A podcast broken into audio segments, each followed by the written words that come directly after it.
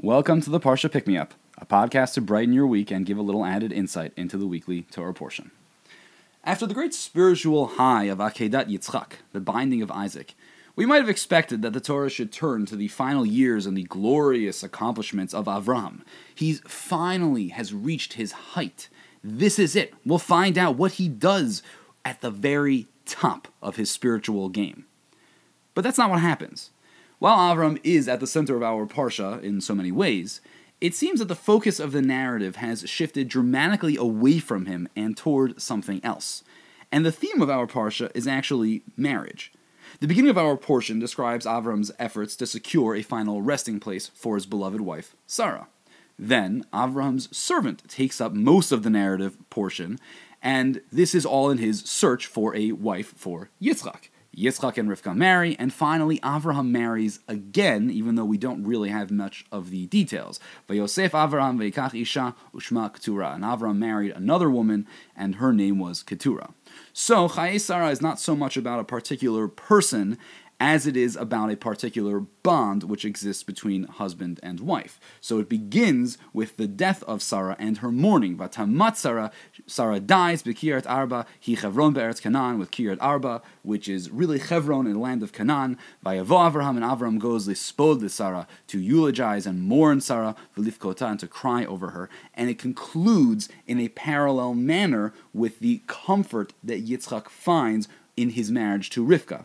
Vayiviyeha Yitzchak ha'ohela Sarah imo, and Yitzchak brings her to the tent of Sarah his mother. Vayikach et Rivka, and he takes Rivka for a wife. Vatihilole isha, and she was his wife. Vayehaveh, and he loved her. Vayinechem Yitzchak acharei imo, and he found comfort now after his mother.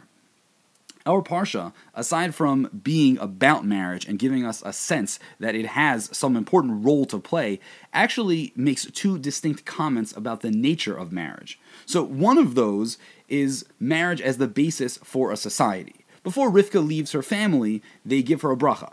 And they blessed Rivka, and they said to her, Achotenu, our sister, at hayila fe rivava, may you be thousands and myriads. V'yirash zarech et sharsonav.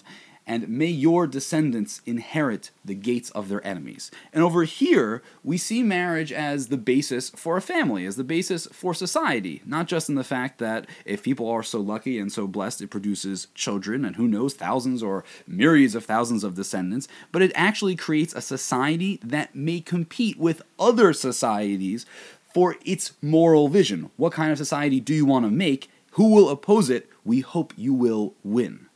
And that is one way of looking at marriage, and that's a way of looking at marriage that's real and important. But there is also another way of looking at marriage that appears in our Parsha. In fact, it makes its first appearance in Parshat Bereshit, and that is the marriage of companionship and friendship and love.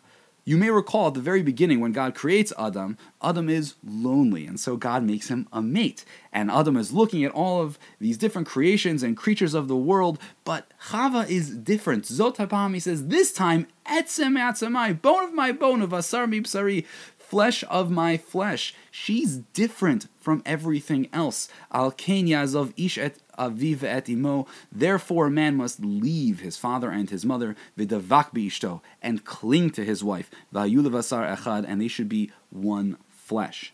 We see over here a theme which is very different. We see the idea that man alone, and that really means man or woman, man alone is not living an absolutely full existence. Hashem makes us in a manner that we are supposed to be companions for each other. We are supposed to fill out the outline of someone's life. So too in our parsha, we find that Yitzchak loves Rivka. In a verse that we have already seen together, we saw that Yitzchak brings Rivka to the tent of Sarah, his mother, Vayikach et Rivka, and he marries Rivka, Vatihilo li Isha, and she is a wife for him, Vaye'aveha, and he loved her. This is the other major portion of marriage. Marriage is not necessarily only about creating a society, it's not only about being blessed, hopefully, with children, but it's very much about companionship and friendship and love. And that's why God puts that narrative in for us with the creation of Adam and reminds us again in our Parsha that marriage is not a single dimensional item. It is something that has many facets to it, one facet is the facet of a substructure of society, and the other facet is something that is an existential state for a couple to be for each other, to be together, and to make something new. They cling to each other. That explains as well why we have a narrative about Avraham remarrying. We may have thought that Keturah has nothing to do with the destiny of the Jewish people and the destiny of the world. And so, why do we need to learn that Avraham marries again? Except for the fact that the fact that Avraham marries again tells us that there is something important and worthy here, even if it's not about producing a family, even if it's not about producing the future or changing the future of the entire world. Avraham marries Keturah because marriage itself is so worthy and important. And now Avraham exists once again in this relationship of friendship and love and companionship. And in that way, he sets an example for us.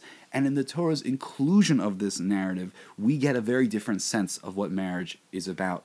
Marriage is, of course, about producing a society, and it is the basis for a society. It is also a miniature society, something unique and special, a beautiful and existential bond between husband and wife. These are both key elements of a Jewish life. I hope you enjoyed this episode of the Parsha Pick Me Up and that it brightened your week with just a little bit of Torah.